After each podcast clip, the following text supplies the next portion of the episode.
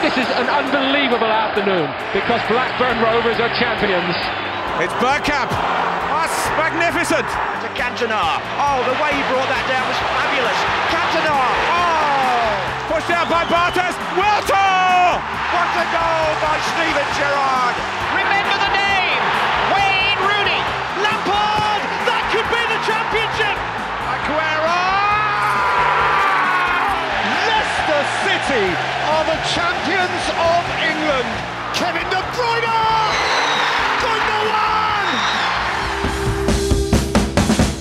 Benvenuti a In The Box, il podcast sul calcio inglese, riflettori inevitabilmente puntati ancora una volta sul Manchester United, la cui crisi pare davvero senza fine. Ma in questa puntata parleremo anche del lanciatissimo Aston Villa di Emery, di Bobby Robson e delle topiche gigantesche della VAR inglese. Ma prima di tutto un doveroso omaggio a un grande del passato.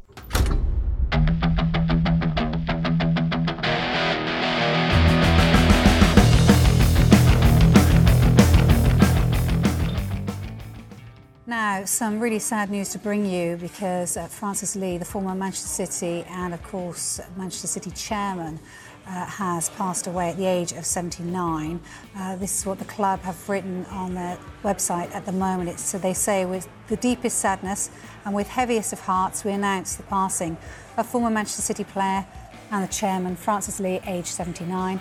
Club legend in every sense, Francis made 330 appearances for City, scoring 148 goals. He won one First Division title, one FA Cup, one League Cup, a European Cup Winners' Cup, and two Charity Shields during a glittering eight year spell as a player. A legacy that ensures his position among Manchester City's all time greats is secure. He would later return to City as club chairman in 1994, spending four years at the helm. L'avete sentito, se n'è andato a 79 anni Francis Lee, uno dei grandissimi del primo Manchester vincente, quello di fine anni 60. Con quella squadra vinse tra le altre cose un campionato inglese, una FA Cup e una Coppa delle Coppe. Negli anni 70 vincerà anche un campionato con il Derby County. Giocò in nazionale, disputò il mondiale del 1970 e negli anni 90 fu anche presidente del Manchester City.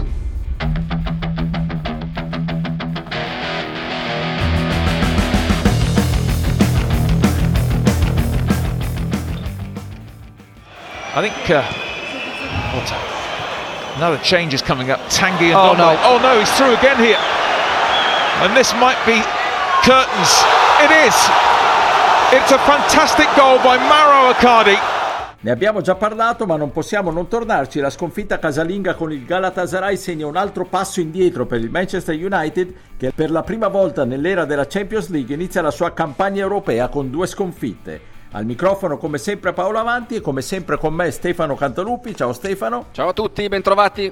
E da Londra Pierluigi Giganti. Ciao Pierluigi. Ciao Paolo, ciao a tutti. E a proposito di Londra, sentiamo sul Manchester United il, commento del nostro corrispondente da Londra, Davide Chinellato, che era all'Old Trafford nella serata della sfida persa col Galatasaray. La sconfitta di Old Trafford con la Galatasaray in Champions League ha fatto ripiombare il Manchester United eh, in una crisi profonda che eh, le ultime vittorie eh, sembravano aver allontanato. Eh, in realtà la squadra di Ten Hag eh, continua ad avere tanti, troppi problemi. Il tecnico non è in discussione, resta la pietra miliare attorno a cui è costruita questa nuova era della United, ma sono in discussione eh, tante scelte, a cominciare quella di, And- eh, di Andrea Onana, eh, l'estremo difensore prelevato in estate dal- dall'Inter, che anche contro il Galatasaray ha mostrato di avere dei limiti, eh, sbagliando il passaggio che ha innescato poi l'espulsione di Casemiro e il rigore sbagliato da Icardi. Uh, Onana sta sbagliando tanto sia tra i pali che con i piedi come in questa occasione, tant'è che tanti tifosi United cominciano ad invocare il ritorno di David De Gea, leggenda del club messo alla porta senza troppe cerimonie, uh, in estate è ancora libero sul mercato. Ovviamente Onana è solo uno dei tanti problemi dello United, con la Galatasaray si è vista di nuovo una difesa completamente non all'altezza di un top team, Uh, continua a mancare Marcus Rashford, protagonista assoluto nella passata stagione con 30 gol e un solo gol quest'anno.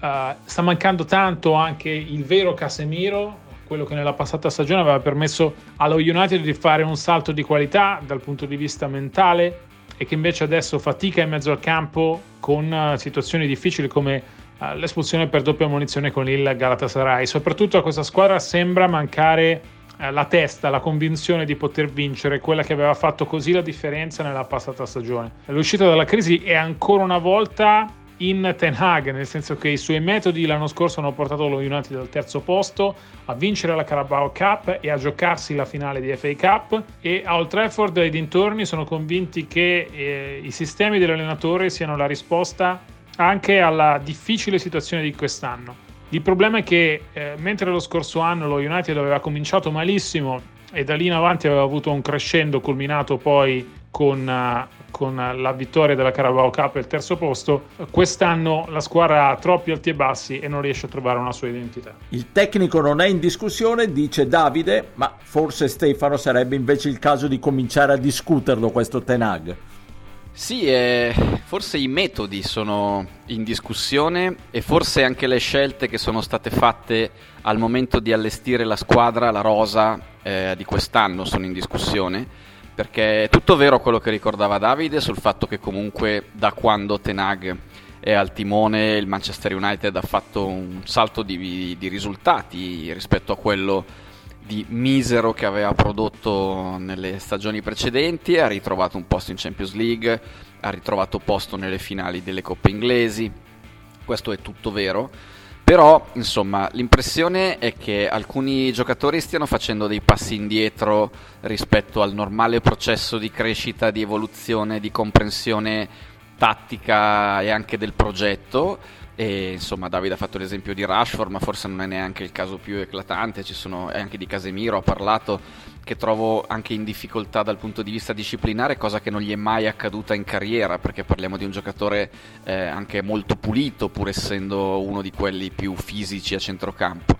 Ma poi anche questo, questo continuo eh, queste continue epurazioni un po' devo dire ehm, che i giocatori ci hanno messo del loro come nel caso di Anthony eh, per motivi extracampo. Un po' adesso Sancho di nuovo completamente fuori rosa messo alla porta.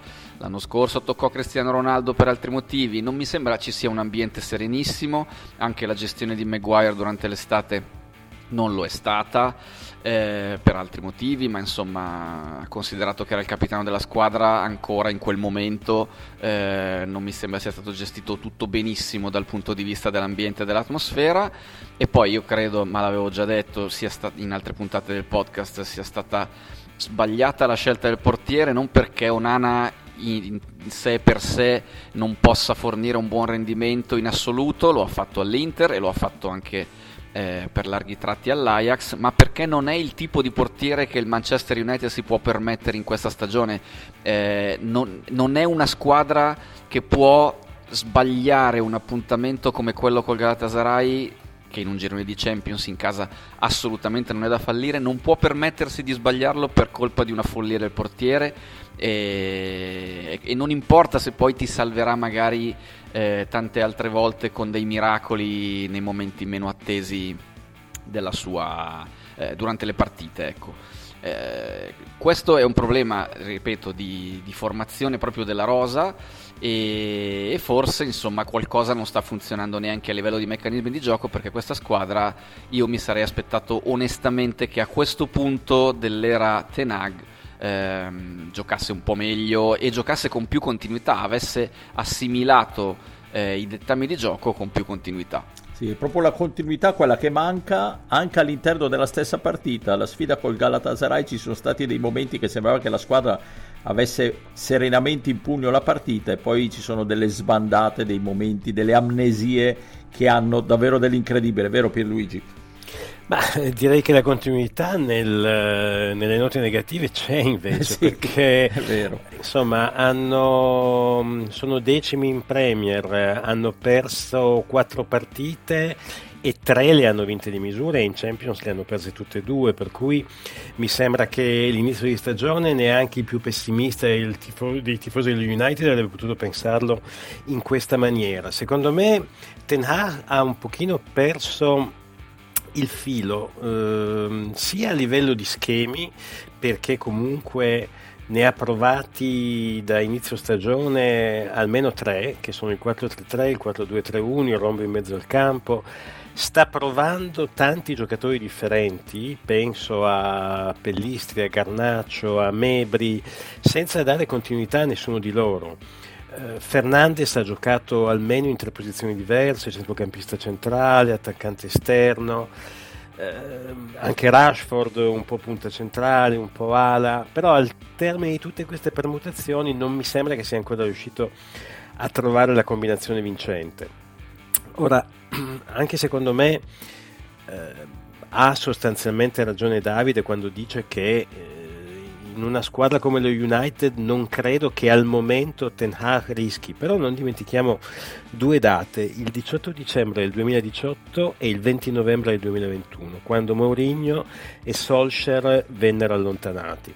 Questo un po' per dire che lo United magari non interviene a inizio stagione, nei primi due mesi della stagione, però verso novembre-dicembre potrebbe scattare eh, diciamo questa ghigliottina e ehm, se non credo ci si debba preoccupare in riferimento alla prossima sosta internazionale a meno che arrivi una sconfitta rovinosa contro il Brentford. Io credo che il periodo di novembre-dicembre potrebbe essere determinante per uh, chiarire quello che sarà il futuro dell'ex allenatore dell'Ajax. Poi ci sono le prestazioni dei giocatori, ne parlavano Davide e Stefano, io inserirei anche Mount che finora anche a causa dell'infortunio è stata una, una, sorpresa in negativo secondo me, anche Bruno Fernandes è stato troppo alterno, non ha dato continuità di rendimento, è vero che ci sono tanti infortuni, questa può essere una scusante anche se a onore di Ten Hag non l'ha mai tirata fuori, però insomma la difesa è martoriata, Martinez, Shaw, Van Bissaka, Malasia, Reguilon. E un altro aspetto, al di là delle epurazioni, secondo me i casi, adesso lasciamo perdere Greenwood che è nato comunque nel Manchester United sostanzialmente, però anche in merito ai problemi fuori dal campo di cui parlava anche Stefano, devo dire che un'altra considerazione è che mi sembra che ehm, quando il Manchester United acquista dei giocatori non sia particolarmente attento nel valutarne i requisiti caratteriali perché eh, avere dei giocatori che hanno problemi di relazione è tanto negativo quanto ingaggiare degli elementi che nel rettangolo di gioco non offrono le prestazioni attese. E la mia impressione è che non ci sia questo livello di attenzione anche a tutto ciò che è relativo a, a fuori dal campo, insomma. Quindi è tutto da buttare? No, non è tutto da buttare. Io direi che il punto importante da cui par- ripartire è Höhlund. Tre gol segnati in Championship, in Champions, si sta dimostrando un acquisto azzeccato e con parecchio potenziale. Ovviamente è ancora molto immaturo, è ancora un giocatore che deve formarsi, ma non potrebbe essere eh, differentemente rispetto al fatto che lui comunque eh, ha esperienza relativa e al suo inizio in Premier, però sicuramente ha fatto vedere delle cose che sono importanti e credo che possa essere una tu fondamentale per lo United di questa stagione.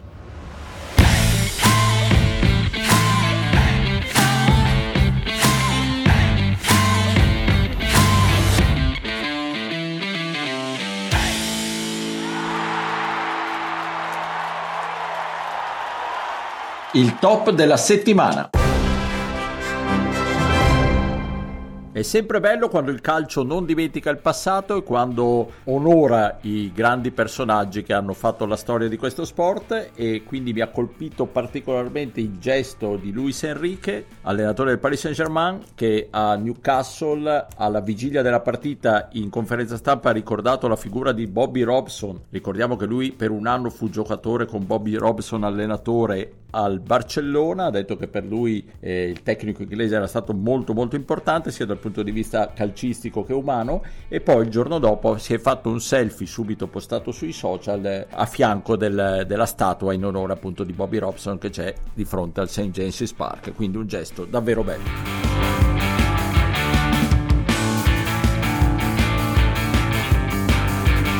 Il flop della settimana.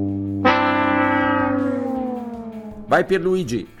Beh, direi che non si può non parlare dell'errore grave gravissimo del VAR nella partita Tottenham-Liverpool. Credo che più o meno sia chiaro quello che è successo. Comunque, dietro al, al banco degli imputati vanno l'arbitro Simon Hooper e il VAR Darren England e, e, vengono messi in castigo non tanto per i rossi a Jones eh, e Jota che magari sono discutibili ma comunque hanno un, un, razionale e l'annullamento della rete di Diaz per fuorigioco che è assolutamente inspiegabile.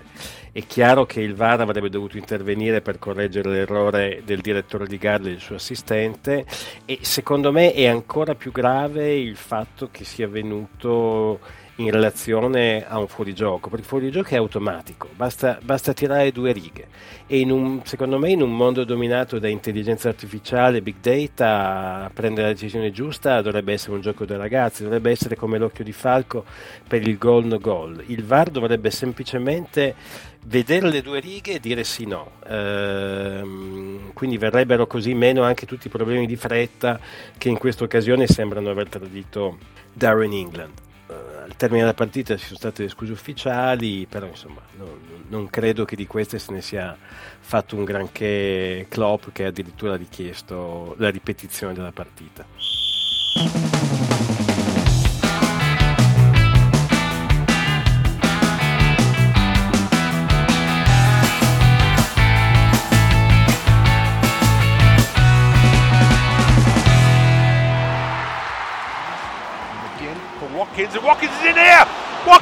Oh, saved by Steele. The follow up is in the back of the net from Douglas Louise. It's six. It's six. And Ollie Watkins with the shot, Steele with the save. Louise with the follow up chose his spot and rolled it into the net. And it's 6 1 to Aston Villa. I sei gol al Brighton di De Zerbi hanno acceso i riflettori sull'Aston Villa di Emery. Ascoltiamo anche su questo Davide Chinellato. Il 6-1 con cui ha distrutto il Brighton è il promemoria perfetto per cui non si dovrebbe sottovalutare l'Aston Villa quando si parla delle migliori squadre della Premier League di quest'anno. Emery, che da quando è arrivato ha completamente cambiato la squadra, è riuscito anche questa volta a ribaltare una situazione iniziale difficile con la sconfitta di Newcastle punta dell'iceberg di un inizio di stagione che eh, ha compreso anche i serissimi infortuni di Buendia e di Minx. Potevano distruggere la stagione, distruggere il morale della squadra. Invece l'Aston Villa li ha usati come benzina per alimentare il sogno eh, di una squadra compatta, attenta in difesa, brava a ripartire in attacco, una squadra fisica in cui ha trovato subito un buon posto a Nicolò Zaniolo, su cui Emery conta tanto, e che davanti eh, può affidarsi a Ollie Watkins eh, che ha festeggiato la tripletta contro il Brighton con il ritorno nella nazionale inglese di Gareth Southgate eh, per l'amichevole con l'Australia e poi per uh, la partita di qualificazione al prossimo europeo contro l'Italia. Uh, quanto vale questa Stone Villa? Beh, vale tanto, vale sicuramente il quinto posto in classifica che occupa adesso, ma anche l'idea che possa essere qualcosina di più. Di certo la Stone Villa deve ancora migliorare, di certo ci sono uh, cose da perfezionare ed Emery è il primo ad ammetterlo, lo ha fatto anche al Villa Park dopo il 6-1 sul Brighton, però con ciascuna vittoria la Stone Villa acquisisce più sicurezza nei propri mezzi, uh, più certezza di essere a livello delle altre grandi, di potersela giocare con eh, il Bra- squadre come il Brighton o anche lo stesso Tottenham per eh, inserirsi in un piazzamento molto molto importante. E soprattutto da quando c'è Emery questa squadra ha trovato una continuità straordinaria. Nella parte finale della passata stagione, da novembre in poi, solamente il City aveva fatto più punti dell'Aston Villa e anche in questa prima parte di stagione i Villans stanno confermando quanto valgono sono abbastanza profondi da sostenere l'impegno in Conference League, che è molto leggera almeno uh, nella parte iniziale, e potersi concentrare quindi su confermarsi in campionato con l'idea di andare ancora più in alto del settimo posto con cui nella passata stagione si sono ripresi l'Europa. Di certo il 6-1 col Brighton ha dimostrato che la Sonville è una squadra da non sottovalutare e che soprattutto al Villa Park è complicato per chiunque. Pierluigi, davvero un Aston Villa fantastico, tra l'altro Watkins grande protagonista ed è notizia proprio di oggi, il giorno in cui stiamo registrando questo podcast, che Southgate l'ha riconvocato in nazionale. Sì, convocazione assolutamente meritata per un giocatore che mm, sta trascinando la squadra di Birmingham, soprattutto in casa. In trasferta ha avuto qualche momento di difficoltà l'Aston Villa, ha perso malamente a Newcastle, ha perso abbastanza nettamente ad Anfield, però in casa è uno schiacciasassi, ha vinto le ultime 10 sfide di campionato al Villa Park e mm, in particolare contro il Brighton secondo me ha dato una dimostrazione di forza incredibile perché ha dimostrato e ha messo in evidenza un pressing incessante una volta riconquistata la palla la capacità di ripartire ha veramente tramortito il eh, Brighton a me hanno impressionato in particolare il pacchetto di centrocampo dei Villains eh, Camera McGinn e Douglas Lewis eh, che hanno giocato a ritmi indiavolati e hanno spesso forzato gli avversari all'errore. Watkins, eh, lo dicevamo, aveva iniziato in maniera discreta la stagione, ma adesso con la partita contro il Brighton ha veramente dimostrato quali sono suoi, le sue possibilità. Tre gol, un assist, eh, alla fine tra campionato e coppe ha fatto sette reti. Come dicevo, è partito un pochino a rilento, ma nell'ultimo mese si è assolutamente ritrovato. E poi c'è un giocatore, un neoacquisto, che in questo inizio 2023-2024 sta dando veramente valore aggiunto all'Aston Villa che è Diaby. Il, il, il, giocatore francese inizialmente parte in zona centrale dietro a Watkins ma si scambia continuamente la posizione con McGinn e finisce spesso a giocare sulla destra e, e riesce così a mandare in confusione gli avversari con la sua rapidità e con il suo dinamismo. Ci sono tanti aspetti ancora che la scuola di Emery dovrà migliorare secondo me eh, francamente Zagnolo mi è sembrato ancora un pesce fuor d'acqua, io credo che lui abbia bisogno di maggior tempo per ambientarsi sia nel club sia nella Premier. E poi ci sono alcuni giocatori che bisogna recuperare, Buendia e Minks eh, probabilmente saranno fuori fino alla fine della stagione, però due elementi importanti come Bailey e soprattutto Alex Moreno, esterno basso di sinistra, sono dei giocatori su cui Emery conta davvero tantissimo anche perché dovrà giocare giovedì, domenica domenica, giovedì, domenica per eh, qualche settimana e per quanto il livello della competizione della Conference League non è così alto, però comunque la rosa deve essere sufficientemente numerosa. Sì, comunque eh, al di là di certo la Villa compete per entrare in Europa, l'abbiamo detto mille volte, lì c'è una concorrenza davvero spietata, però Stefano quello che colpisce comunque oltre ai risultati è anche la qualità del gioco, del resto Emery eh, non è proprio l'ultimo arrivato, è che in Inghilterra la sua unica esperienza finora non era stata brillantissima, però è tecnico di valore non, non lo scopriamo certo noi adesso. Sì, questo è indubitabile e insomma anche il suo palmarès internazionale eh, lo dice in maniera inequivocabile. Il fatto che l'Aston Villa giochi bene paradossalmente può essere un po' una sorpresa eh, perché se lo penso, diciamo, immaginandomelo, ricordandomelo al Villarreal nel, nella, nello scontro di Champions con la Juve, eh, l'impressione un po' che aveva dato era quella di avere una difesa solidissima, comunque di saper mettere molto bene le squadre eh, dal punto di vista difensivo e poi di trovare il gol, l'episodio, la situazione, saper leggere il momento della partita in cui colpire, però obiettivamente non è che avevamo l'impressione di avere di fronte una squadra che giocasse eh, un calcio paradisiaco, ecco, sembrava semplicemente una squadra molto molto completa concreta, pardon, eh, e brava a colpire in certi momenti. Invece l'Aston Villa, devo dire, eh, ha preso a marciare e a offrire anche uno spettacolo eh, più che mh, eh, notevole ecco, quando si tratta proprio di, di, di, valutare la qualità del gioco. Detto che poi ognuno ovviamente ha sempre i suoi gusti su chi gioca meglio e chi gioca peggio e il calcio non è per forza oggettivo da questo punto di vista. Però eh, è piacevole vedere anche il suo Aston Villa e, e quindi insomma è un ulteriore merito per lui in questa avventura inglese eh, sponda Claret and Blues che sta dando veramente grandissime soddisfazioni. Pierluigi ricordava della striscia pazzesca di, di, vittorie consecutive in casa in Premier League che sono arrivate a 10 e credo che alla fine eh, molto si costruisca anche partendo dal proprio rendimento casalingo. Eh, essere così eh, performanti al Villa Park secondo me dà anche poi l'impulso per andare a giocare con più tranquillità in trasferta e per le caratteristiche degli uomini a sua disposizione eh, Emery secondo me sta traendo grandissima linfa da questa cosa.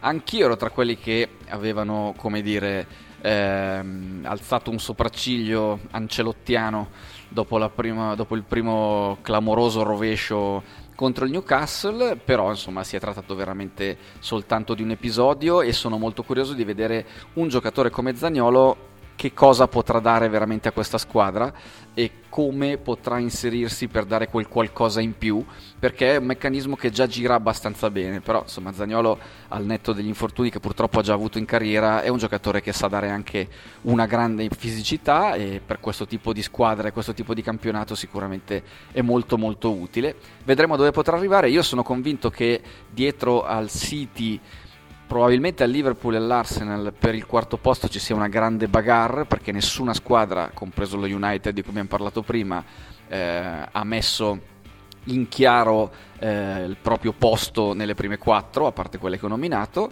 e quindi perché no potrebbe essere l'anno anche di un clamoroso ritorno dei Villains in Champions League nella prossima stagione.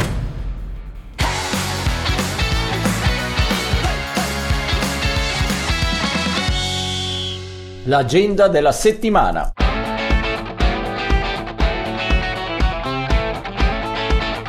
Vai Stefano. Eh sì, questa settimana ci sono partite assolutamente da non perdere, quasi tutte concentrate sulla domenica. Eh, parlo della domenica 8 ottobre, si parte con Brighton-Liverpool che regala sempre spettacolo. Eh, il Brighton di De Zerbi sta alternando partite clamorose a qualche rovescio abbastanza pesante, però insomma contro i Reds, eh, da quando De Zerbi è sulla panchina dei Seagulls, le cose sono sempre andate bene e sarà veramente un bel, un bel confronto tra due allenatori che fanno giocare le loro squadre in maniera spettacolare. E poi io credo che non si possa prescindere, ovviamente eh, non c'è neanche da dirlo, dalla sfida che l'anno scorso ha deciso l'assegnazione della Premier League, cioè quella tra Arsenal e Manchester City, 17.30, sempre domenica 8 ottobre all'Emirates, e questo sarà il primo vero banco di prova. Avrei detto City molto favorito fino a un paio di settimane fa, adesso non lo so, dopo le ultime uscite secondo me l'Arsenal ha una buona occasione per riavanzare la propria candidatura in maniera seria e, e credibilissima. In mezzo eh, andrei a vedere la partita tra West Ham e Newcastle che eh, è alle 15 ora italiana sempre domenica 8 perché sono due squadre che devono unire il palcoscenico europeo e anche importante alla conferma di quello che hanno fatto di buono in campionato. Il West Ham più che altro due Premier League fa, il Newcastle nell'ultima stagione. Quindi insomma una domenica di quelle eh, della quale probabilmente parleremo nella prossima puntata del podcast anche se sarà distante qualche giorno. Bene, bene, ci godremo questo weekend, vi diamo appuntamento alla prossima settimana con il nostro podcast. Un saluto e un ringraziamento a Stefano Cantalupi. Ciao Stefano. Ciao a tutti, alla prossima. E a Pierluigi Giganti. Ciao Pierluigi. Ciao, alla prossima.